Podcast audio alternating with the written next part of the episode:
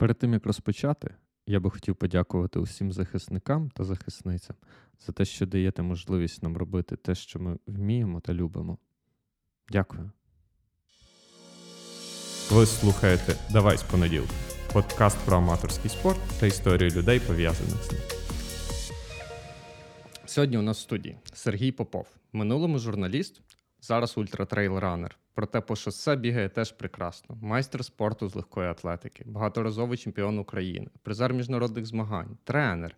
Пробіг 25 марафонів за 25 днів підряд. І це тільки маленька частинка бігової історії Сергія. Привіт, Сергій. Привіт. Розкажи, як в твоєму житті з'явився спорт? О, ну це було дуже дуже дуже давно. Це ще е, треба подивитись десь на, на кінець школи. Е, Я почав взагалі займатися легкою атлетикою у 98-му році. От, е, це такі були часи без грошів'я, там таке інше. І я пам'ятаю, що я взагалі я дуже хотів піти на якісь бойові мистецтва. Я їх там дуже любив, якось там сам сам щось махав, махав руками, ногами по книжечкам, таким, які вони були популярні тоді, в 90-ті роки. От і ну, але це було це коштувало грошей. Да? Грошей на ці секції в мене не було, у родини не було. І я якось е, до нас в школу якось прийшов тренер легкої атлетики, і він сказав, що от є там безкоштовні заняття. От і я поїхав вперше взимку 98 року в е, в Манеж е, в Києві на лісовій. Там і там почав вже тренуватися з Володимиром Дмитричем Чайковським. І, власне, біг мене спочатку не цікавив, як біг. Е, я думав що так, що я от, от я попрацюю в легкій атлетиці, наберу форму, а потім піду займатися східними єдиноборствами. От. Але почав бігати, мені так сподобалося, я втягнувся. Там через рік я вже е, якісь призи займав на юніорських змаганнях. І з тих пір воно потрошку-потрошку, і тепер це як невід'ємна частина мого життя. І, мабуть, ні на що б не не приміняв би. А а які це були дистанції? Це явно не було довгі дистанції. Е, Ну, починали ми з дистанції півтора та три кілометри. В принципі, Середні. Так, ну троєчка вже відносять формально до довгих дистанцій, але ну фактично так. Це початок середніх дистанцій. Ну не дуже швидко біг. В принципі, у мене там 4 хвилини. Це найшвидший, е, найшвидша моя півторашка. От 3 е, км трошки краще було. Я був чемпіоном Києва, біг з 8.30. Ну там кілька у мене було виступів з 8.40 і ну, щонайменше один раз я пробіг 8.29.9, е, е, що на той момент було е, нормативом кандидата в майстри спорту. Ну але потім навчання, там потреба працювати, якісь відносини будувати, і ну і плюс там були ще питання у. Е, спортивному диспансері щодо мого стану здоров'я. Їм там не дуже подобались мої аналізи. Вони казали, що не будуть давати мені дозвіл е, тренуватися, допуск до змагань. Ну і тому я так якби почав тренуватися, скажімо так, менш завзято. Тобто я десь до е, до 2004 року так сильно працював. Я е, майже по майстру спорту пробіг е, марафон. До речі, те, що багатьох завжди цікавиться на якому році тренувань пробіг перший марафон. От я я пробіг перший марафон е, на е, четвертому році тренувань. Фактично. От і то тренер не хотів, щоб я біг марафон. Я там пробіг цей марафон майже е, інкогніто, так щоб тренер не знав. Я там дуже спеціально до нього не готувався. В принципі, пробіг непогано на той час. Там 2.30 був мій перший марафон, і це було призове місце в категорії. Ну, призове перше місце в категорії. Е, Але по факту потім ми ще з тренером посварилися, бо він сказав, що ти дурко, на що ти туди поїхав.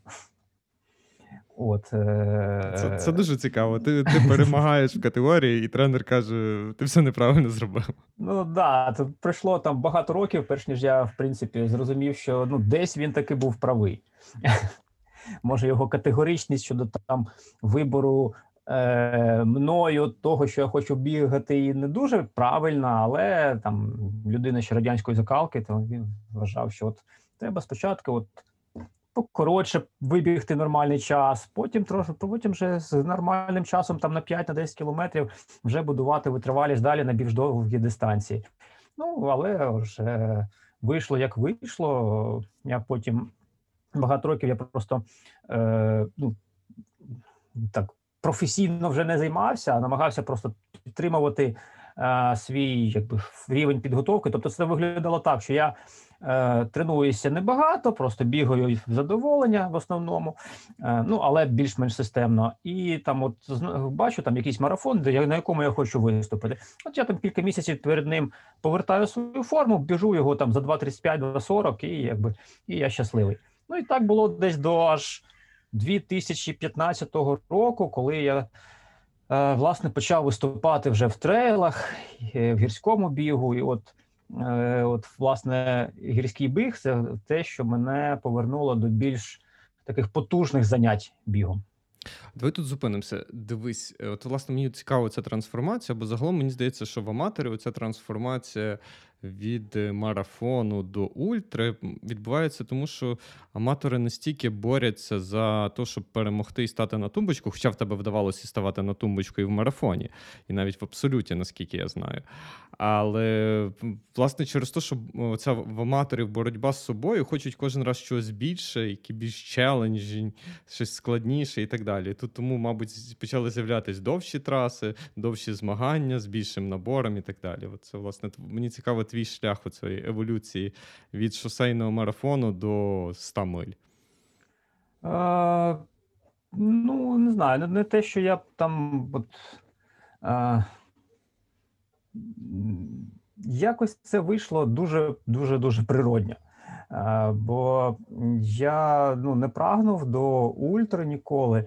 Е, я просто коли у 15-му році там я один раз виступив на ну, так, так склалися обставини, що я непогано прибіг там чемпіонат України з коротких гір.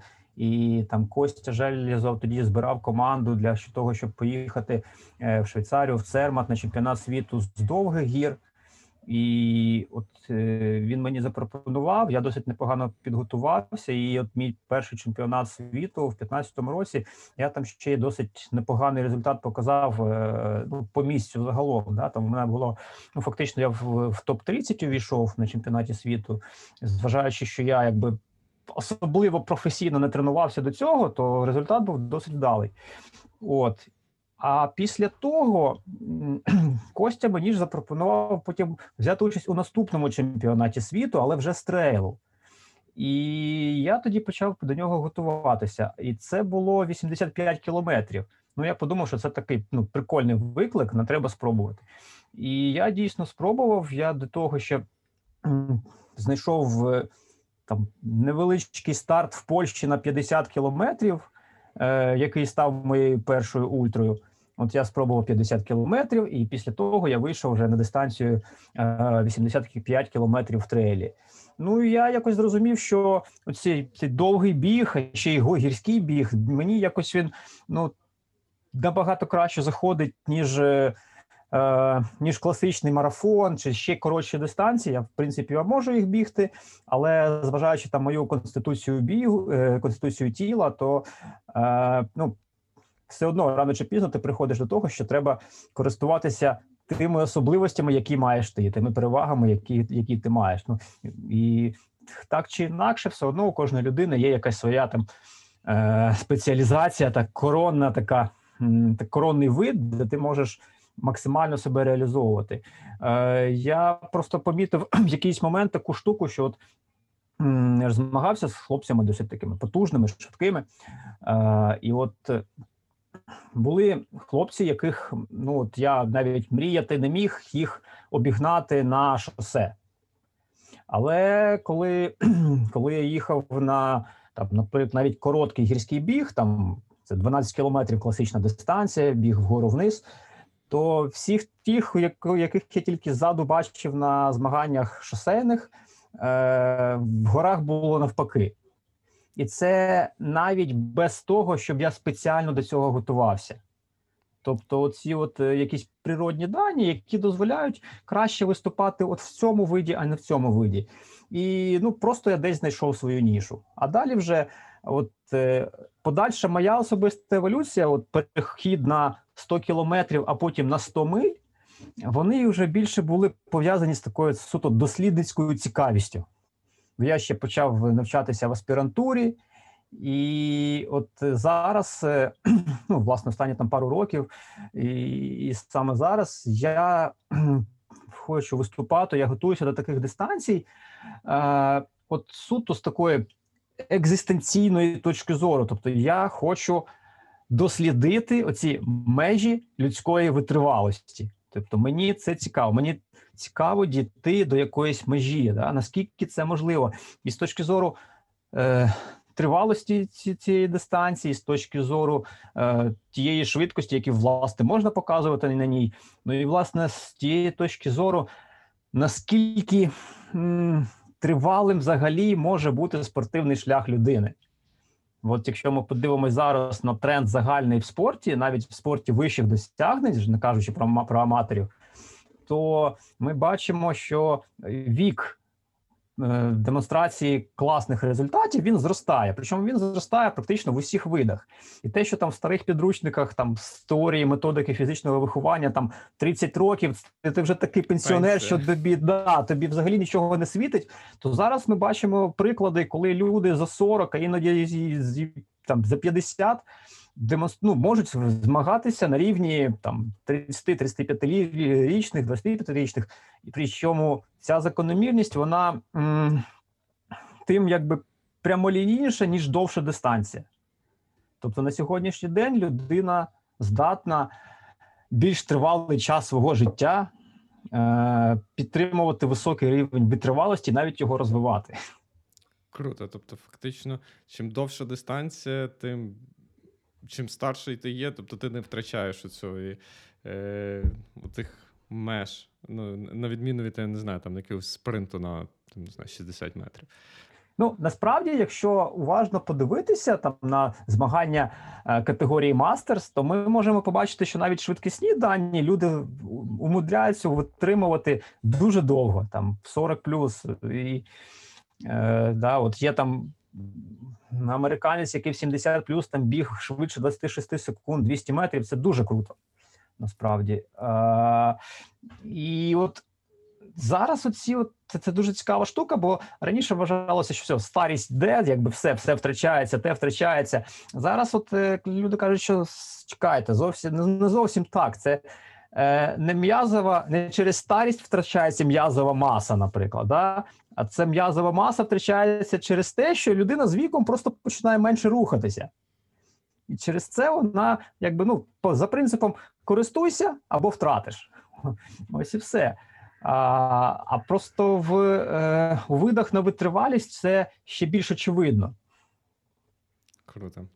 Е, давай ще, е, як би ти міг порівняти марафон і ультратрейл? Ну, тобто, це абсолютно різні дисципліни, але, от, власне, ти казав про свій, е, про себе, що в тебе є якісь е, певні фізіологічні властивості, які, які ти ну, тобто, використовуєш переваги в тому в ультрі. І от, власне, що, чим вони кардинально різні? Ну, тобто, і що, що, що в них спільне, що в них різне, і взагалі.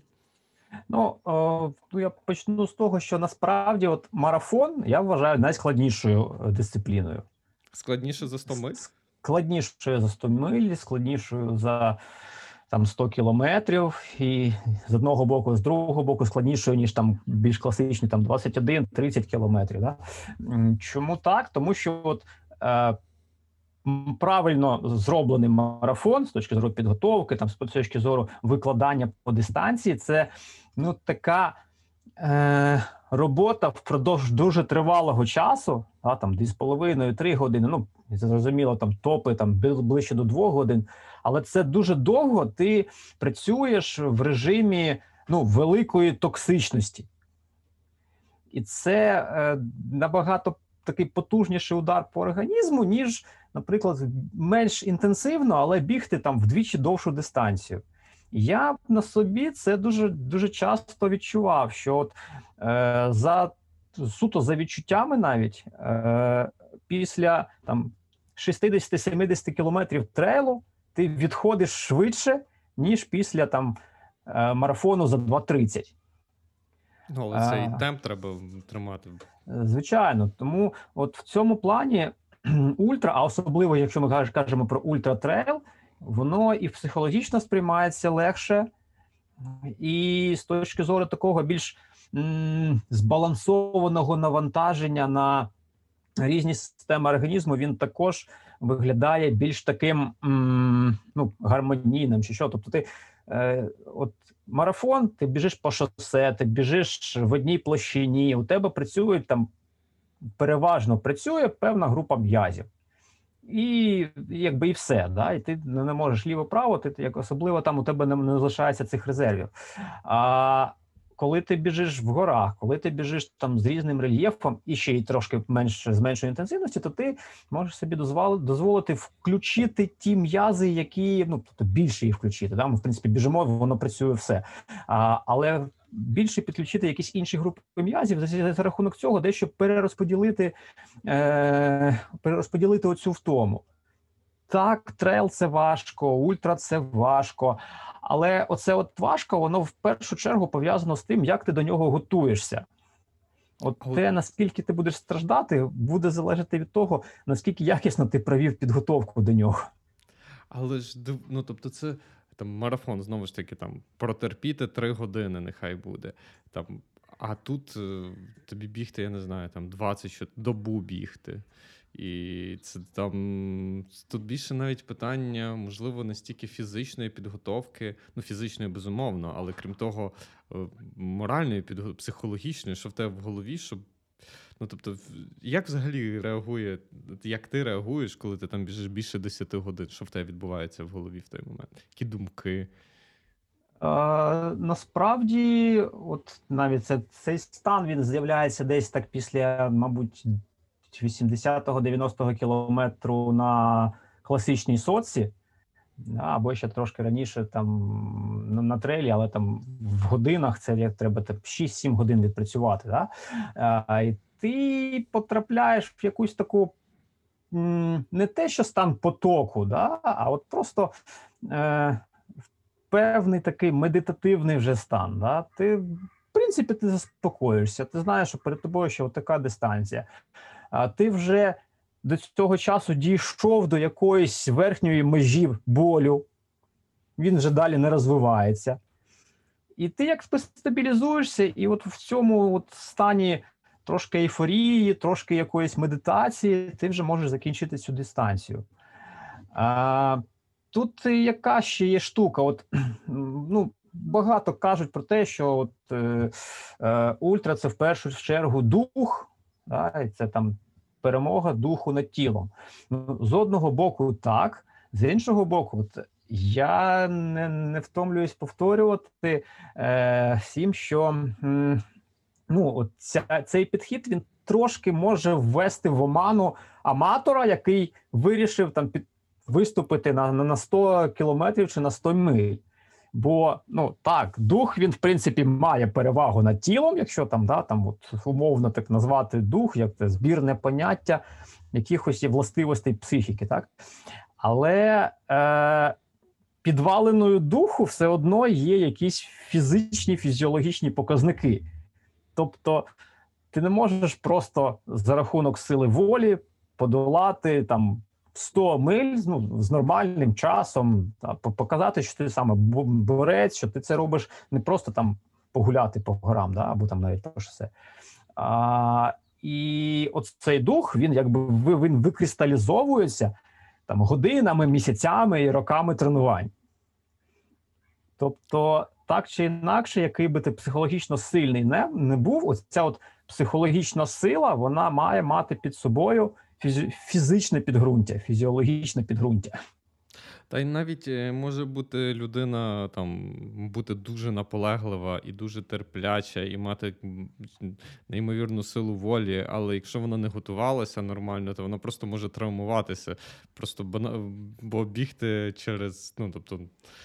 Е, тобто не ну, я знаю таких випадків, коли там з дивана біжать півмарафон, бо вони, вони наполегливі і хочуть вже й негайно, і це ні до чого доброго не призводить.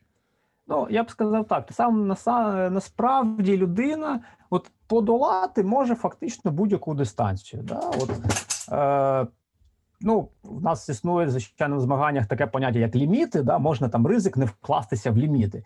Я коли травмувався пару років тому на Чорногорі, то е, я залишився там на одному з КП, там допомагав наскільки міг.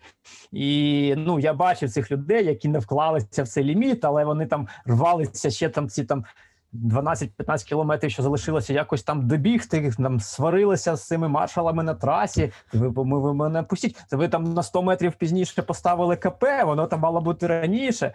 От Е, не розуміючи, що ну чуваче, це, це, це для це як намагання зекономити якесь таке. Ну, Тобто на шару щось зробити. Ну, якщо ти хочеш подолати серйозну дистанцію, проведи нормальну підготовку. Виділи на це там рік. Працюй цей рік, піднімай поступово об'єм, там виконуй якісь роботи, там катайся в ці гори, там виконуй тренування. Бо е, насправді, от моє переконання, що якщо людина біжить з дивану будь-яку дистанцію, то пишатися взагалі нема чим. От взагалі нема чим. Пишатися- і отвага. Так, пишатися треба всім шляхом, який ти пройшов. Тоді ці- цінність цієї, дистанції, цієї перемоги, чи, чи то перемоги да, по дистанції, чи то перемоги над собою, да, але цінність цього фінішу буде набагато вищою, якщо ти справді там інвестуєш свій час, там свій ресурс е, е, в підготовку до цієї дистанції. Кльово. Е, як я вже казав, ти буквально нещодавно закінчив 25 марафонів, 25 днів підряд. Е, розкажи, як тобі спала на думку ця ідея і що ти хотів неї досягнути? Е, ну, мені хотілося зробити щось більше. Я продовжував волонтерити з початку війни. Я намагався, коли вже з'явилася можливість більш-менш нормально тренуватися, я спробував підготуватися до, до забігу Wings for Life, бо я вважав, що там якби там є загальносвітовий рейтинг, і можна там якось е, ну буде круто, якщо там десь повище буде цей прапорець України. Е, Добре готувався, але часу все ж таки не вистачило. І ну я вважаю, що я виступив не так добре, як, як мав би виступити насправді. І І яка ти, де, ну, який в тебе рейтинг вийшов? Е, ну, суто по е, е, там же ж можна рахувати рейтинг окремо по додатку, по додатку і загальний з- разом з тими, які біжуть е, офлайн. Я, да? Тобто там в тих країнах, де є цей кетчер-кар реальний, де вони там фактично змагаються в ну. Правильному режимі, так от е, вийшло цього року, що от в цьому самому загальному рейтингу я 46-й, а у рейтингу е, по е, змаганнях по додатку я сьомий. Ну, по Україні, звичайно, перший. Ну, для мене було принциповим, щоб для мене було принциповим, щоб росіяни мене не обігнали. Ну, в принципі, це, це більш не вдалося. От, а паралельно я почав вести свій телеграм-канал, шукав туди цікаві якісь новини і натрапив на цю дівчинку, американку е, з прізвищем Боерсма, а, яка на блейді, на, тобто на спеціальному біговому протезі, е, встановила світовий, ну неофіційний світовий жіночий рекорд по кількості марафонів, що прибігаються послідовно.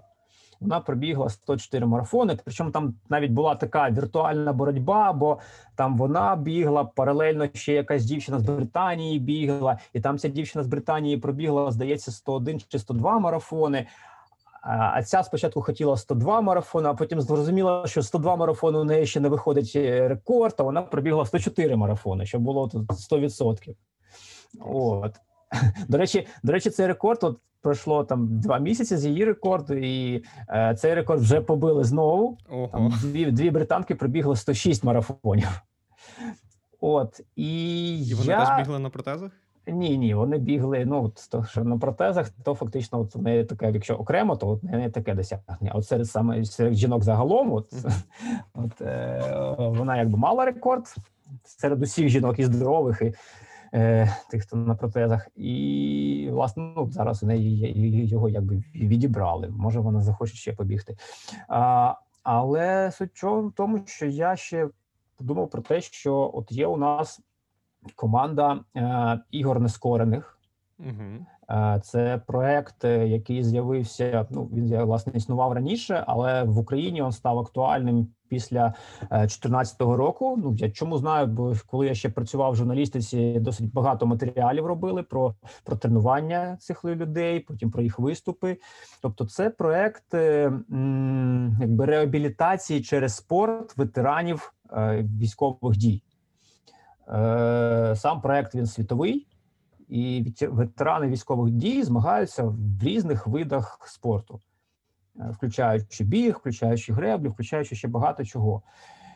А, і я подумав про те, що м, стоп, от зараз купа повідомлень про те, що там шукаємо ми те, те, те, те, те для армії.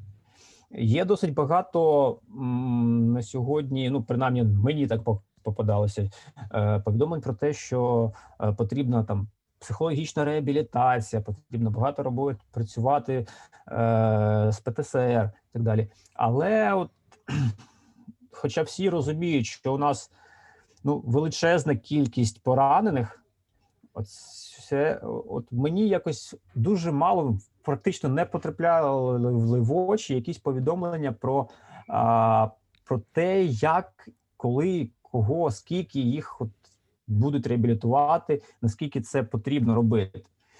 І тоді я подумав, що ось можна ось через біг спробувати е, привернути більше уваги до цього аспекту нашої війни. Бо е, я ще маю там запис реабілітолог в своєму дипломі е, університету фізичного виховання, і от для мене просто дуже чітко зрозуміло, наскільки це е, важка праця, коли людини, наприклад, там путована кінцівка, і е, настільки себе відновити і психологічно, і фізично, щоб ну, повноцінно виконувати усі життєві функції, і не лише це, а й, наприклад, становитись та ставати прикладом для інших, як оці от бійці з ігор нескорених. Тобто не просто там придбали там звичайний протез або візочок, або ще щось, а саме допомогли людині вийти на такий рівень, коли, вона стає прикладом і натхненням для інших людей, які, можливо, навіть не були в такій ситуації, як вона. І, і, і от, от я вирішив якби побудувати оцей свій челендж навколо цього. А, я більше хотів, щоб от я так сподівався, що оскільки от зараз у світі пішов цей тренд, там а, кількість марафонів, цей рекорд, там наступне, наступна спроба, то десь зачепити цим увагу в світі і викликати більший резонанс в якихось світових змі, пабліках і так далі. Е, тому я почав якби в першу чергу. Це я навіть мені дуже хотілося, щоб навіть оці донати вони більше приходили з-за кордону, Угу. з людей, які не є українцями. Е, ну насправді вийшло все трошки не так, бо так чи інакше, все одно головні донатори це українці. Так розповсюджувалася інформація, як на мене, ну недостатньо. Були слова підтримки, були там окремі окремі донати теж йшли з різних країн, але насправді це така ну дуже невелика частка порівняно там з тим, що, що роблять наші люди. От, тобто, можливо, там десь медійно я не допрацював, або там не, не, було відповідної команди. А, а, але ситуація така: ну тобто, щось вдалося, чимось я задоволеним, чи от в цьому плані, чимось я е, трохи розчарований. Ну але зрештою, такий висновок такий, що ну ми можемо тільки самі собі допомогти. Зрештою, Е, особливо ні на кого сподіватися тут е, не приходиться. От е, ну але я дуже радий, що я це спробував, що я це зробив. І, і ну до речі, е, Ірина Згурська у нас з першого дня от прочитала про челендж, вирішила бігти паралельно, і у неї так само вдалося пробігти всі 25 марафонів. От так вона бігла це е, ну, повільніше в своєму темпі, але фактично вона це зробила раніше ніж я, бо в останній день я спеціально поставив в останній забіг на вечір, щоб якби більше людей могли е, приєднатися. От, а вона, вона прибігла свій марафон зранку. То, в принципі, фактично, от перша українка і перш, перша людина з українським громадянством, яка пробігла 25 марафонів, це от Іра Згульська, насправді. А для себе я ставив там суто таку спортивну мету це зробити ну, щонайменше, це середній, щоб темп по всіх марафонах вийшов швидше 5 хвилин. Ну, цього, в принципі, вийшло досягти без особливих складнощів. По факту, середній темп вона вийшов там 4,47, і е, з 25 марафонів, здається, 7, 6 чи 7, вже не пам'ятаю, але я ну, зробив саб, саб світло, тобто вибіг, вибіг з трьох годин. Ну, знаєш, дехто все життя тренується, щоб вибігти з трьох годин, а в тебе 7 з 20 протягом 25 днів вибігти з трьох, і це, це фантастика. Як ти пробіг 25 марафонів і не вмер? Е, Для мене самого це така загадка, е, бо там А незважаючи ти очікував, так? Е, Я навіть не знаю, наскільки от думав, я буду важче, чи, чи, чи не так важко. Е, У мене з самого початку. Можливо, трошки технічно я невірно зробив. Е, Я от згадував, що я пробіг цей Wings for Life, там вийшло більше 50 кілометрів, і власне челендж з 25, е, з 25 марафонів е, я розпочав через день після 50 цих кілометрів. Тобто у неділю був старт, а у вівторок я вже почав бігти е, перший марафон. Е, чому так вийшло? Тобто, мені було б значно простіше, якби я дав собі там 3-4 дні ще такого часового лагу, але е, мені тут чомусь мені захотілося прив'язатися до цих от днів від повномасштабного вторгнення. Мгм. І тобто ідея була в тому, щоб завершити челендж на сотий день. Десь були сподівання, може, може, може, війна якраз скінчиться. Може, от я добіжу, там там 14-й марафон пробіжу, і тут раз все там Україна перемогла. Ну ні, на жаль, так не вийшло. Е, ну але от е, на, на сам на загальний час, на загальне самопочуття, це звичайно вплинуло. Е, там Як ти Воно- відмовлявся? Ну, вибач, що е, перебиваю. майже ні, майже ні. Ні, ну тобто ти закінчив марафон, і в тобі завтра знову бігти марафон. Ну, тобто, як твій графік виглядав протягом тих 25 днів? Ну насправді нічого специфічного. Якщо причому, якщо там перші кілька днів я ще намагався там робити самомасаж, там у мене є там ну або руками, або там перкусійним пістолетом, то там вже там на, на другому тижні мені вже і цього не хотілося робити. Тобто, основне основні мої засоби відновлення це походити і полежати. Е, Я після марафонів, особливо коли вони були таку холодну погоду, то десь так на півгодини, мабуть, залазив в теплу ванну, щоб прислабити м'язи максимально. От е, потім намагався робити такий нетривалий денний сон, такий теж на межі з медитацією, да, павернеп. І ходив, тобто виходив, тобто замість масажів, замість там якогось яких ще процедур, я просто там прогулювався ну, досить довго. Ну, от так і було. А, якихось змін в, там, в харчуванні там не було у мене. В принципі, як завжди харчувався, так і тут харчувався. Ну, а я зазвичай намагаюся все ж таки, ну, не те, щоб там дуже збалансоване і здорове харчування, ну але принаймні наближатися до цього. Тобто, там у мене є кожен день салат, там з зеленю, з оливковою олією, там, ну, тобто, то, з горішками якимось. Ось, і більш-менш е, робити їжу різноманітною. Е, Одразу скажу, що фармакології я ніякої не, не використовував. Тобто найсильніша фармакологія це е, ці от гелі сіс, які у мене залишились ще з амбасадорства е, з минулого року. І я їх просто не встиг використати. І то я навіть навіть, не на всіх марафонах їх використовував. Я ну, там періодично я планував повільні марафони, там ближче, ближче до 4 годин, для того, щоб якби їх використовувати як таке довге відновлення. От я там, в принципі, тільки воду пив і використовував таке дитяче харчування в цих от таких пакетиках, тюбіках. Угу. Я теж дуже не- не- непогано себе рекомендувало. От, е, ну, з вітамінів от, омега-3 я його регулярно п'ю, от я його пив і тут. А так, в принципі, більше і нічого особливого в моєму відновленні не було. Е, ну, плюс я просто пощастило більш-менш в тому, що е, те, те, чим я займаюся там паралельно, я більшість всього можу, можу робити віддалено. Да? Тобто зараз основне, що я роблю, це власне якось працюю зі спортсменами-аматорами. От я у березні я свою програму тренувальну заморожував, але е, досить багато людей просили вже повернати, повертатися до тренувань. І от з квітня я відновив цю підготовку тренувальних планів і їх, і їх підтримку. От це, в принципі, те, чим я займався між, між марафонами. Плюс ще саме в розпал челенджу. Е, у нас несподівано досить, несподівано, справді, тому що не було у нас е, завчасного скеджу, завчасного розкладу. Е, почалася сесія в аспірантурі, там начітка, і то довелося ще й паралельно відвідувати ці заняття, і там навіть два іспити я склав. Ну але знову ж таки, з огляду на ситуацію, яка зараз, це було дистанційно, і тому не треба було витрачати додаткову енергію на те, щоб кудись їхати, переміщатися по місту, от і так далі.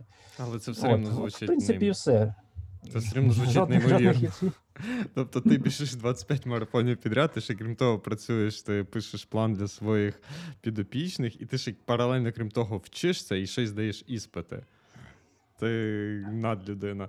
Який з тих днів був тобі, не знаю, найважчий, найбільше запам'ятався? Ой, ну найважчий фізично був останній марафон. От у мене якраз от я, я спочатку я планував, що я зможу на останньому тижні ще, ще хоча б разочок вибігти з трьох годин. От, але ну вже організм так почав давати збої. Скоріше за все, там порушення певні з печінкою. Я так собі думаю. Е, ну і це вже суттєво відчувалося. Ну, в багатьох речах. Тобто і загальна втома, і там, проблеми зі шлунком, ну і, от, е, і навіть такі відчуття там трошки лихоманки. І тому от вже в останній тиждень доводилося так уповільнитися. І ну насправді, от сам саме останній марафон, то я вже терпів. Дійсно терпів. А цікаво, що от щось подібне, але не так ярко виражено, було ще м, такий важкий марафон, щоб добігти. Був один з перших, там третій чи четвертий, бо от е, один, один з цих повільних, як перших повільних, яких я зробив. Ну, але після нього пішло таке переламний момент, потім почало ста- ставати легше. Тобто мені там перший, другий, там третій день е, було ну, важко, справді важко по відчуттям. Потім там трошки уповільнився, е, якби полежав, походив, і далі вже якби відчув, що починається трошки полегше. Е, Круто. один ще був один ще був марафон, коли я якраз десь посередині. Е, Один з марафонів, коли я біг по місту, в принципі, біг не швидко, але е, якраз ну, досить сильний почався біль у е, гомілці. Такий ну, за відчуттями, що так швидко не проходить. Ну, Це я так трошки злякався тоді.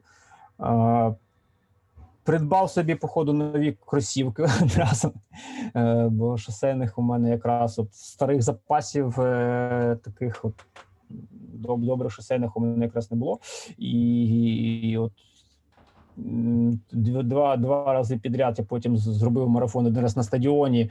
ну, По м'якій доріжці, а потім другий ще один такий трейловий. Тут біля мене є озеро кілометрове, кіло, навколо якого можна бігти кілометр, і воно якби воно було типу заміноване, але зараз його відкрили і можна було е, його використовувати замість трейлової траси. От, е, і ну, пройшло.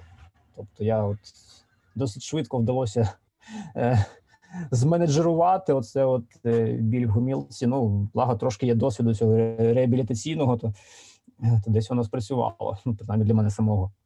В тебе вийшло відновлення від марафону марафонами. Це, це, це звучить як якась фантастика.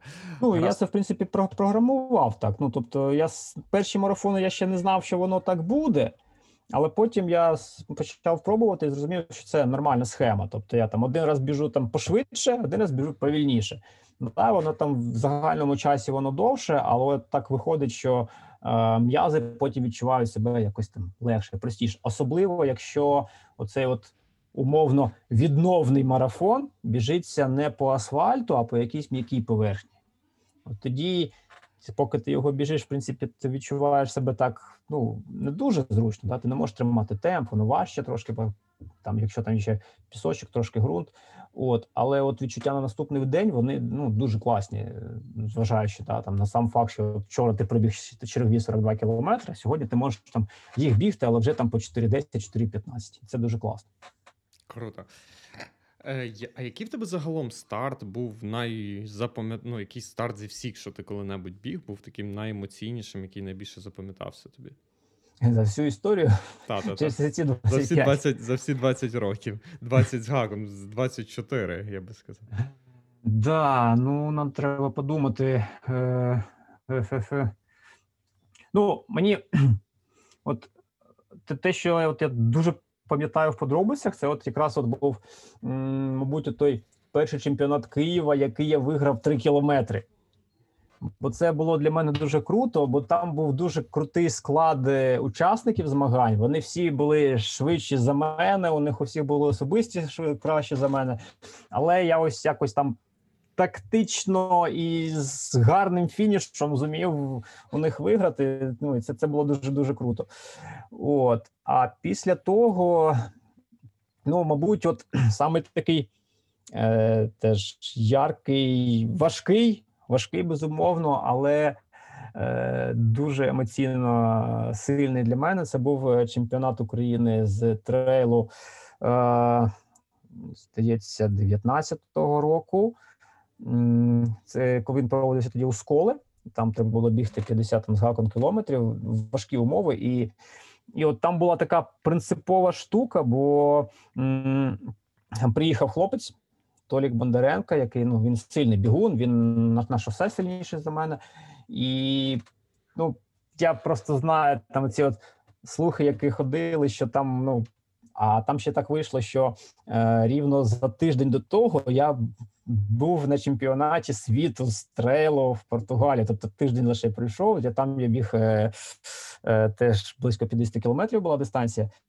І ну, для мене було принципово виграти, здобути перше місце. Хоча на мене ні- ніхто не ставив. Е, ну, але зрештою, я, я, там, ну, там, там весь маршрут можна розповідати, як, як у нас була там позиційна боротьба, як там в якийсь момент я вже Толіка відпустив, але якимось дивом йому теж стало херово, і він там сидів, вже чекав мене. Ну і потім таки на фініші я там, тримаючи за дерева, все ж таки добіг першим. Ну, це, це було це була велика дурість, але це було дуже круто. Клас. От і ну і останній з таких дуже емоційних штук, це знову ж таки, це вже із таких історій минулого року, коли я ну після досить жорсткої травми вже повертався і ну зміг виграти Карпатію, якби старт там. Ну, не рівня чемпіонату України, але один з найкращих українських стартів трейлових. І ну, для мене сам сам факт е, перемоги там минулого року ну він був якби дуже, ну так би мовити, те, що е, психологічно мені мало повернути якусь таку впевненість в собі. Ну і мені це вдалося. Я дуже щасливий, бо, бо дійсно я там дуже такий складний період е, до того старту. Я прийшов після там попередньої травми, коли там надрив був м'яза е, через падіння, і ну. Ну, і це і, і це було цікаво, насправді цікаво. Було там боротися з цим з Юрою Клімом. Він так грамотно вів забіг там з іншими хлопцями. Ну, зрештою, блін, багато таких стартів є, які ти так згадуєш просто. А, ну, старт, яким я насправді найбільше пишаюся, от насправді найбільше пишаюся, це е, от, ну, результатом. Це моє друге місце в Італії на Пасаторе. Угу. Е, Ну, Пасторе в Італії це 100-кілометрова гонка з Флоренції в Фаенсу. Ну і це якби така культова штука. Вона там ще з 70-х років проводиться, і туди збираються, як правило, топи, топи, топи. Ну тобто не найсильніші хлопці на 100 кілометрів. І ну, коли я там зайняв друге місце, в принципі, я не був там в тому складі, навіть там по розрахункам, да, там суто по особистим результатам, я там навіть в десятку ніяк не потрапляв. Ну, але там ну, ультра це така довга, важка дистанція, де все має значення. Там дуже жаркі умови, там така непростий рельєф траси. Тобто це шосе, але шосе з досить таким серйозним набором висоти. Ну і те, що в тій компанії мені вдалося вийти на другу позицію. Ну я я, ну, я цим справді пишаюся. Круто. Клас. Ви вже прослухали більшу частину цього випуску. Я сподіваюся, що вам сподобалось. Для того, щоб ми продовжували далі, нам необхідна ваша підтримка. Зірочки в рейтингу та коментарі на Apple Podcasts, репости в соціальних мережах, а також зворотній зв'язок. Дякую, що ви з нами. Ти є головою, не знаю, засновником Salomon Running Club. Е, Розкажи, що таке Salomon Running Club і за чим приходять туди. Е, ну, Ми почали працювати в рамках Salomon Running Club у 2018 році. Е, Бренд-менеджер Соломону України вийшла на мене, дівчинка Іра, а, і запропонувала ну, от, створити такий от спільний проект, е, який би був схожий на е, всесвітній. От, на, той момент е, Соломон як бренд він в світі проводив таку штуку навчальний. ну, Умовно, скажімо, навчально-освітній проект, да? How to Trail Run. Тобто, як бігти трейл, фактично. От е, ідея, власне, була проводити такі тренування з серії Як бігти трейл, але ми так поговорили і сказали, так, ну, давайте створювати клуб, нормальний біговий клуб, і будемо бігти все. Тому що це ж не тільки про трейл е, е, мова, це мова про, а, про багато різних речей, да? тобто і, і про шосе, і, ну, і навіть про Ну, хіба що я не знаю, в лінійці Соломону, здається, немає все ж таки шиповок для бігу по, по біговій доріжці, по треку, хоча все може бути. От. І от з 18-му року ми е, розвиваємо цей рух. Е, ну, насправді, ну, у мене людей дуже багато, дуже різного рівня. Е, хтось в якийсь момент почав пускати такі чутки, що тренування у Попова це якась дика жесть, що тут звідти живими не повертаються. І тому там, на відміну від інших клубів, типу там Adidas Runners або там Nike, е, там ми рідко збираємо там натовпи людей там по 50-60 осіб. Ми збираємо такі невеликі компанії, десь починаємо разом, а потім ми так ділимося на, на групи, які ну. Е, як правило, досить таки потужно біжуть. Е, тобто є якийсь там костяк костяк клубу, які ну, справді сильні хлопці, сильні дівчата. От у мене на сьогоднішній день є е, чемпіон України з 100 кілометрів, який не я. Е, да, Назар Гнат. Є е, друге, третє місце на чемпіонаті України з гірського бігу. Ну, точніше, з короткого трейлу по новій класифікації. Е, минулого року це Валя Горбань, це Софія Перехновець. Е, ну тобто є оця от група справді сильних бігунів, але є люди, які просто приходять, починають бігати і ну, і шукають якийсь такий потужний приклад і потужну мотивацію. Е, зараз що, можна, то... можна тоді нашим слухачам з Києва сказати, що не конче вибігати з трьох годин, щоб йти тренуватись до вас в клуб. Ні, насправді насправді ні, ні, зовсім навіть навпаки, бо люди є дуже різні.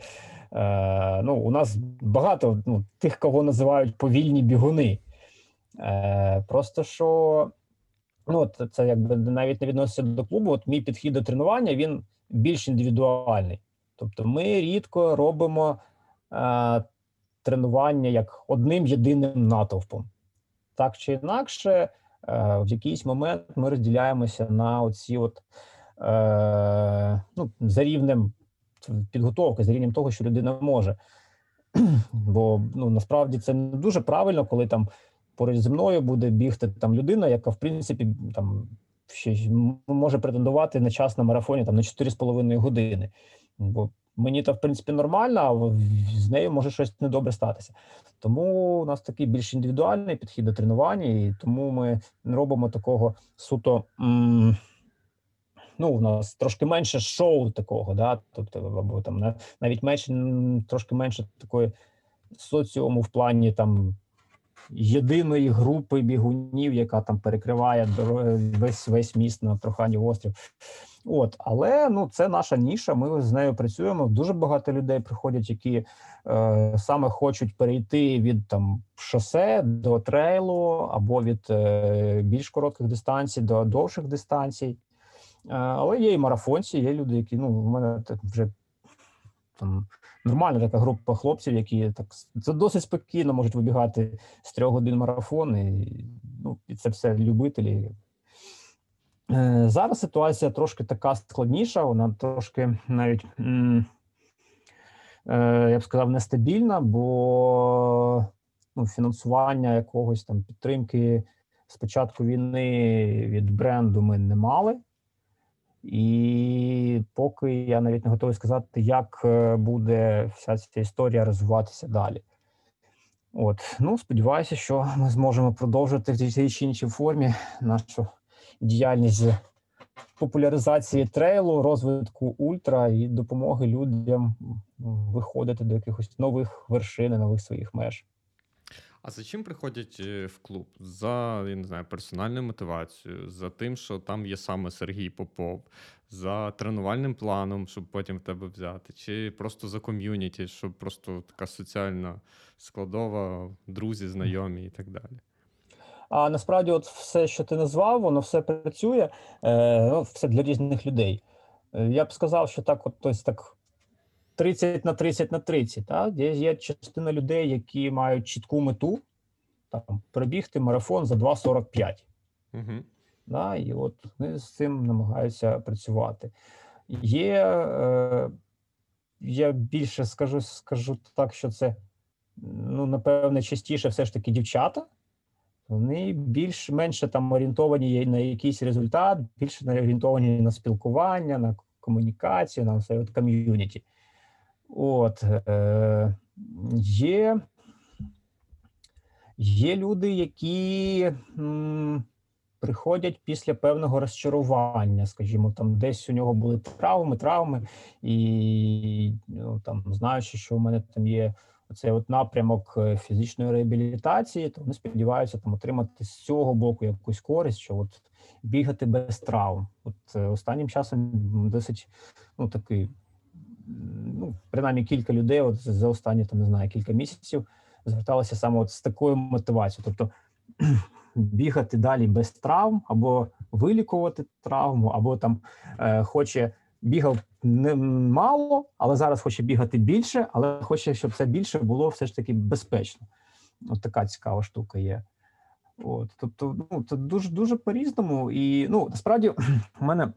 У мене, коли люди приходять, вони заповнюють таку анкетку. У мене таке питання: там що для вас біг, або там чому ви вирішили- цим зайнятися.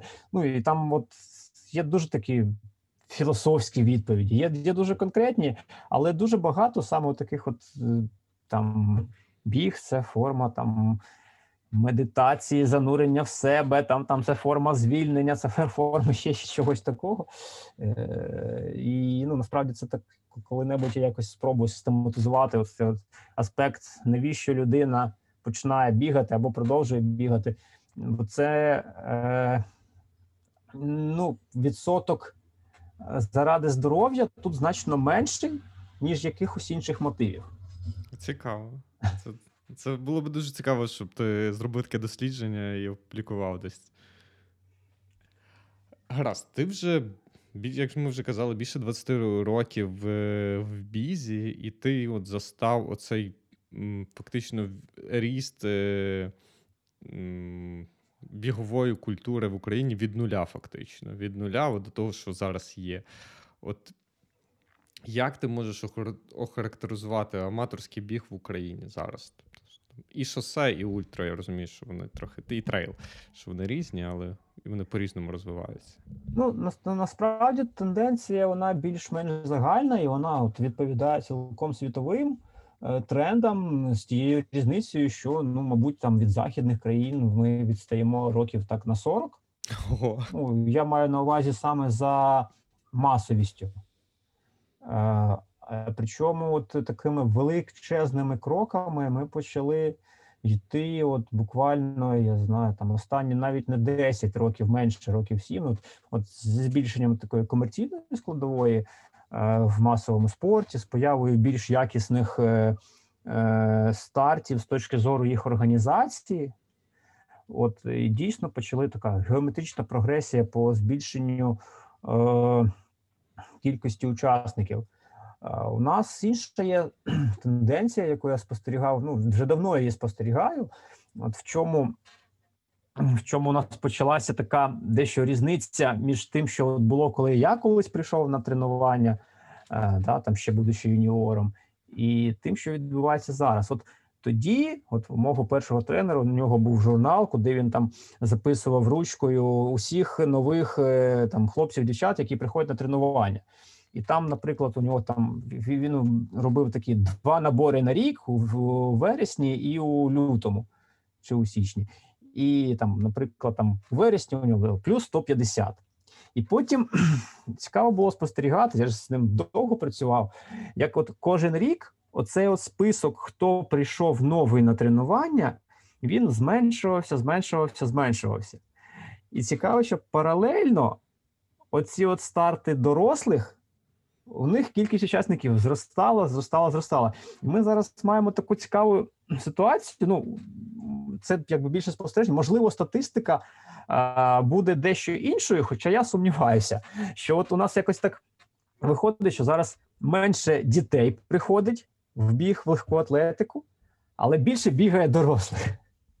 От раніше було якось навпаки, да, там біганина то було не для дорослої людини, але діти досить ну, багато приходило в секції ці. Е, Ці секції нас зараз так само існують, але дітей там значно менше. Зате батьки, там дідусі дуже активно бігають. Е, ну, якби це я не, оцінюю це з позиції добре чи погано. Це от, ну, це от як є. Тут дуже класно, що старші люди е, більше уваги приділяють там собі, спорту. А з іншого боку, от у нас ще є величезний ресурс де, е, для того, щоб рости. Ну і ще одна штука, що я для там своїх цих досліджень всіх, е, шукав різні статистичні дані щодо там відсотка населення, яке бігає. От я зараз так не пригадаю цифри, але от е, по якимось там ключовим параметрам. Ну, то традиційні такі от списки, да, там лідери країн за масовістю учасників там трейлу чи, чи ультрамарафону, чи там звичайних масових прибігів, то от поки що Україна там, от в ці списки, типу топ 10 топ 20 у них там немає. Ну тобто, це, це означає, що у нас там відсоток реальної населення, який активно займається там. Там, наприклад, бігом і виступає на змаганнях регулярно, він все одно ще там навіть не один відсоток, а там ноль, там якийсь відсоток. Кльово. Е, до речі, ти от щойно порівнював, що от, власне, фактично там е, то, що е, звідки переростає професійний спорт, тобто з таких юніорських якихось там дитячо-юнацьких школ, шкіл, я так розумію, легкоатлетичних, і що там є деградація, а є прогрес в такому аматорському і таких е, комерційних стартах. Ми. Е, Нещодавно з іншим моїм гостем Ярославом Кондюхом говорили про взагалі доцільність е, всіх оцих е, чиновників, міністерств і так далі, і на що воно треба, і на що на це витрачати гроші платників податків.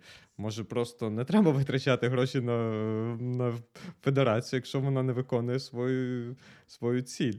А спорт е, може драйвити комерційні структури, ті, той, ті самі бренди, і на базі того формувати. І знову ж таки, якщо ти крутий бігун, то в тебе буде спонсор, який буде тебе драйвити. Ну, тобто, якби поміняти модель. Ну, тут є теж свої нюанси, бо м, модель можна міняти, але ну щось має приходити на зміну чомусь, не можна там Не, просто зруйнувати. Е, Справа в тому, що якщо ми подивимося на там е, схему, наприклад, там участі у міжнародних стартах офіційних, та на, будь-якому рівні, чи, чи це на рівні олімпійських видів, чи на рівні неолімпійських видів, е, все одно у світі є якийсь оцей рівень бюрократії, який має бути витриманий. Тобто, так чи інакше, має бути якийсь орган чи якась організація, яка займається такими суто адміністративними питаннями. Вчасне подання заявки, вчасне оформлення листів, е, узгодження, ну елементарне узгодження питань, які стосуються там, національної форми, бо на чемпіонаті світу команда має бути у однаковій національній формі, яку ти там тверджуєш, яку ти там представляєш на мандатній комісії. Тобто, хтось цим все одно має опікуватися. Тобто, не можна це так, от просто взяти і віддати там на комерційні структури, бо це буде якийсь такий, ну трошки такий розброд і шатання. Ну так. А, тобто, все одно потрібна якась організація, якась асоціація. Ну, Федерація легкої атлетики це якби за статутом це ж не державна структура, да? тобто це громадська організація. Просто вона там має право фінансування е, там як за своїми якимись схемами. От, е, тобто сказати просто, що федерація не працює, ну це якби не зовсім так. Вони там якусь свою адміністративну функцію виконують. З іншого боку, а, ну, можна знищити там, прибрати цю федерацію, але доведеться створювати іншу федерацію, яка так само буде мати офіс і так само матиме виконувати оці от адміністративні функції. І ну, тут треба шукати якісь такі сучасні ну, підходи, які, які б найбільше відображали оці підходи сучасності. Тут же ще яка штука? От е, зараз же ж у всьому світі все ж таки оцей поділ на. Ну, як зараз, воно в принципі завжди так було. Просто ми звикли в нашій структурі, яка якби перекочувала ще з радянського союзу, що от у нас є там СДЮШОРи, ШВСМ, які там спрямовані на те, щоб створити суперчемпіонів, да, там кілька кілька осіб. От, ну а е, все інше, от, воно якби так собі, да, бо там радянський союз для нього було принципово, щоб він був там на перших місцях на всіх на всіх всіх всіх змаганнях. Да, от це от мислення в Україні, воно ж все одно залишається. Да, що там і, і от коли там ми там взяли там не 10 медалів на Олімпіаді, а менше, то це сказали, що все провал, це блін. Ви взагалі ви ніхто. Як це може так готуватися, щоб там жодної медалі на Олімпіаді не, не, не взяти? Ну блін, хлопці, підготуйтесь підійти цю Олімпіаду, візьміть медаль в сучасних умовах. Такі технології, ну такі, такі гроші. От а, і тут просто яка штука, що ну, оці от межа все ж таки між аматором і професіоналом, вона досить умовна. Там у нас є суто законодавче визначення цих питань, але от е, ну ми ж знаємо багато прикладів не з України. Да? Багато прикладів навіть з тих Сполучених Штатів, з Японії. Сполучених Штатів я пам'ятаю, не пам'ятаю прізвище спортсмена, але там е, довідка з його біографії, да, як він там сам себе описував. У мене був е, восьмигодинний робочий день, там, поки я не пробіг марафон за 2.12, і після того у мене з'явилася можливість тоді звільнитися з роботи і вже там е, почати тренуватися як спортсмен. Ну да, тобто людина, працюючи, ну маючи серйозну роботу і працюючи там 8 годин на день. Вона там це вона змогла вийти на уровень на рівень е, те, що в нашій класифікаційній таблиці, там як майстер спорту міжнародного класу. От ну і, і це якби викликає оці питання. Тому от я, я просто не відношусь до тих людей, які от люблять казати, що а от що держава зробила для спортсменів, що от чому там, е, там ми там тренуємося без жодної підтримки. Блін. Якби ви були такі унікальні, що ну що тільки в Україні тренуються без підтримки. Ну а як от ті от хлопці, які без підтримки вийшли на, на, на такий високий рівень, да? Ну а потім вже в них з'явилися спонсори. Ну да, воно було б прикольно, якби держава там брала на себе фінансування кожного, хто хоче показати якийсь серйозний результат. Ну але ж come on. А в нас є купа людей, які, от якщо навіть там почитати коменти в соцмережах, є купа людей, які кажуть. А нафіга спонсорувати, нафіга такі гроші витрачати там на олімпійську збірну? Тобто, давайте краще віддамо їх там на дитячий спорт, і у нас буде просто більше здорових людей, а не там менше переможців. Ну і це такі ну, філософські питання. Як на мене, там і те, і те має бути, да? але, е, але тут оця от психологія, яка у нас все ще ну, все ще нас не відпускає, що нам там хтось нам щось винен, да? що там без цих умов ми там нічого не можемо досягти. Дайте нам гроші, тоді ми будемо швидше бігати. Ну а воно має бути як, от якось має бути інакше. Я не можу чітко сформулювати як, але якось інакше. Ні, так е, власне я і не формував того, що хтось комусь винен. В плані, що е, я не впевнений, що воно функціонує е, за призначенням, але знову ж таки, я не є, я не досліджував, я взагалі ніколи не був десь в, в Ну, сфері ну, пов'язаній з цим. Е, Sorry, я, я тут ще додам таку штуку. От е, що стосується роботи федерації, та, от, наприклад, видів, які представляю я, да, ультрамарафон та е, е, гірський біг, ультрамарафон, е, трейл. Е, у нас от ну, насправді досі не видно такого сприйняття з боку федерації і багатьох от класичних тренерів, сприйняття цих видів як рівнозначних видів. Мабуть, тому що воно не олімпійське. Е, ну так, десь так. Ну, зрештою, там півмарафон теж не зовсім олімпійських вид, да? а, і, Ну, марафон, принаймні. І от, наприклад, там навіть зараз е, е, в умовах воєнного стану, да, тобто я зараз не претендую, не кажу про те, що там я дуже хочу терміново виїхати за кордон, дайте мені таке право, але просто є і речі, які ну. Скажімо так, вони недопрацьовані з точки зору всього, да, які ставлять е, спортсменів в дуже різні умови. Е, от є зараз оця от е, постанова Кабміну 615, десь, да, яка дозволяє спортсменам національних збірних виїжджати за кордон. Але те, що стосується збірної з легкої атлетики, от там є певна штатна збірна, до якої взагалі ніякого відношення немає. Не мають такі види, як ультрамарафон, там гірський біг, хоча вони й види легкої атлетики. А вони не можуть відноситися до інших неолімпійських видів, бо тому що неолімпійськими видами, наскільки я знаю, в міністерстві займається там якийсь окремий відділ чи окрема людина. Але ми якби не відносимося до неолімпійських видів, ми відносимося до легкої атлетики. Але ми а в не маємо тільки олімпійці можуть їхати. Да, але ми не маємо тих самих прав, що мають олімпійські види легкої атлетики. І ну, у нас завжди збірна команда яким чином формувалася. Ми провели відбір, да, там якісь критерії придумали цього відбору, там чемпіонат України, там рейтинг, особистий результат. Е, зібрало групу людей, як правило, які за власний кошт їдуть на ці змагання. Е, ну, в кращому випадку можна отримати форму Національної збірної федерації.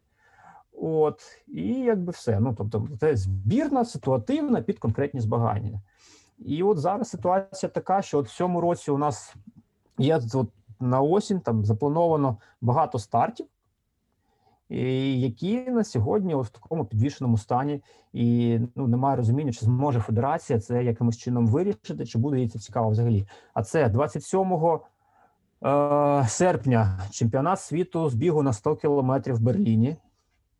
Є люди, які могли представити непогано виступити. Це 16 вересня чемпіонат Європи з бігу на 24 години, де у нас, в принципі, є варіанти навіть ну, потрапляння в першу трійку, ну або принаймні дуже високих місць. Це м, на початку жовтня чемпіонат Європи з бігу на 50 кілометрів, і це у листопаді чемпіонат, ну, об'єднаний чемпіонат світу е, з трейлу та гірського бігу. Ну, тобто, ми маємо щонайменше 4 змагання е, дуже високого рівня, дуже популярні у всьому світі, де ми можемо представляти Україну, да, де ми можемо в чергове заявляти, що Україна це спортивна країна, що от ми є, що на нас варто звертати увагу. Ну, от, от в цьому є деяка проблема. Тут є просто якби недоопрацювання. Е, Чи це через саму структуру федерації, чи це через от якби ну там самих конкретних працівників? Знову ж таки, да, ми знаємо, що нещодавно змінилося керівництво. Ну не знаю, я не готовий сказати однозначно, що це застаріла архаїчна річ, яка зовсім не потрібна. От, але е, я готовий сказати, що дійсно, е, ну принаймні в тих видах, які, в яких я зацікавлений, е, я бачу недопрацювання. Гаразд. Е, тебе, я розумію, що зараз дуже складно говорити про якісь цілі, чи там чи є в тебе якісь цілі, чи можливо мрії, такі, такі глобальні там мрія Сергія Попова там протягом не знаю, найближчих там п'яти років, чого би ти хотів досягнути? Е, ну насправді, ну мені б хотілося все ж таки е, реалізуватися от на дистанції 100 кілометрів в першу чергу. Стоп Ну, по шосе чи трейл? е, по шосе. Е, ну, мені цікаво, я думаю, що я ще не, не, не все в ньому сказав. Там, можливо, я там і не можу претендувати на те, щоб побити рекорд України. От. Але принаймні, ну, показати такий пристойний результат вище рівня майстра спорту на цій дистанції. От, це от те, що мені б хотілося зробити найраніше. А, Мене цікавить насправді добовий біг, і от він мені, ну, я до нього ставився дуже скептично раніше, але е, от якраз ситуація з війною, да, і от е, ті особливості підтримування форми, на які довелося вийти, вони якби трошки поміняли моє відношення. І ну, зараз я, в принципі, психологічно до цієї дистанції вже готовий. Ну, тобто, най, найпростіший приклад, який я можу сказати, що е, через воєнний стан, через усі ці речі, е, я навчився бігати довго по колу, ма- маленькому, да, по дуже маленькому колу, дуже довго бігати. І десь мені це навіть вже почало подобатися. От, е, ну, тобто, наприклад, там я ж мешкаю на, на виноградарі, і от в часи, коли, коли тут що, було чути вибухи щодня. От я тут виходив на шкільний стадіон. До речі, там якраз якраз на той, біля якого впала ракета. От я там наматував по вечорах кола по там 200-метровому колу. Е, е, і в принципі, я ж кажу, десь десь мені це навіть почало подобатися, да, бо це якби е, ловиш якийсь інший психологічний стан, відмінний від там бігу по маршруту, якомусь більш такому глобальному.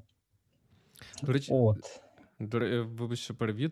Ти, е, сказав, знаєш, бігати навколо е, якогось одної, ну тобто по одному колу невеличкому. І мені зразу на думку спав, знаєш, є забіг такий в Нью-Йорку, в Квінсі, е, навколо одного кварталу, там 800 метрів коло, і треба пробігти 3100 миль. Як, як, І, як до речі, варіант, і, до речі, українці двічі, ні, тобто два українці е, сумарно тричі вигравали цей забіг. Да, да, дуже цікава штука. Не Ну, і думав про ще- таке? Таке божевілля. Ну, це пі- пізніше. Я вважаю, що я ще не настільки старий, щоб. танці. Да-да-да. Але ну, якщо якщо брати, от ми, в мене є м, з таких мрій, м, які б хотілося реалізувати е, найближчі, там, ну, найближчі пару років, да, хоча б це е, м, повернутися у Вінсхотен. Е, У Вінсхотені, до речі, саме там був свого часу встановлений рекорд України з бігу на 100 кілометрів. Е, Я один раз там біг і в 19-му році, і якраз от я там зійшов з дистанції. Це була єдина е, такий випадок, е, коли я на такого рівня е, ну коротше кажучи, там у мене була і травма, і інші речі. Ну я не добіг там, 20 кілометрів. І от для мене прям це такий незакритий гештальт е, пробігти у Вінсхотені. Е, Ну і ще одна штука: це блін, це звичайно UTMB. якщо брати трейлову ціль, е, ну, у мене немає там ну, навіть ну, реальних, не те, що там об'єктивно, якщо дивитися там на мій стан, на, на можливості підготовки, то там претендувати на дуже високі місця там на чемпіонаті світу з трейлу ні, але м, потужно виступити на UTMB мені дуже хотілося. І дуже шкода, що от е, торік довелося перенести змагання через коронавірус, а цього року доведеться ну, я цього року теж зареєстрований. е, Доведеться перенести змагання через війну.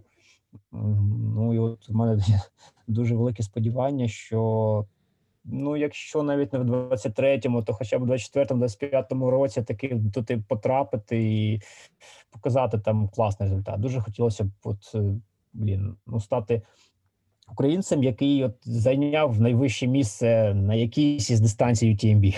Круто. І скажи е, твою думку, чому вартує продовжувати тренуватись навіть під час війни? Чи можливо навіть взагалі почати тренуватись? Е, ну, я насправді мало що тут скажу нового, бо е, ну, про це просто дуже багато вже говорено і, і, і написано. Але ну, як мені написав один е, от з початком війни, написав мені один з. Один з організаторів змагань, на яких я брав участь у Європі, е, running helps always. Тобто біг допомагає завжди, незважаючи там на швидкість, темп, на там складність, нескладність, комфортно, некомфортно. Але те, що він дозволяє, ну, в першу чергу, та, перезавантажити голову, е, то це однозначно. Е, Він дозволяє, ну, власне, можливо, це не тільки біг. Е, Можливо, є сенс говорити про те, що людина має е, знайти той вид активності, який їй найбільше до душі. От е, у мене в під'їзді живе людина одна. чому раніше його він з'явився якось от в період воєнного стану. Ми йому навіть дали таке, назвали його Тор, тому що він зранку бере такий, знаєте, великий молот. Ну, це власне це кросфітівська вправа є така. Він бере, великий молот, стає там, включає музику на вулиці біля дитячої, дитячого майданчика, дістає такий цей, е, ну там спеціально прикручена до, до пінька покришка. І він ото дуже довго мантулить цю покришку цією кувалдою і так розвиває свої м'язи. От, да, от, от він знайшов себе от в такому. Да, і, і, тобто не обов'язково це біг, але біг це найпростіше і ну, найефективніше, мабуть, з того, що взагалі можна придумати.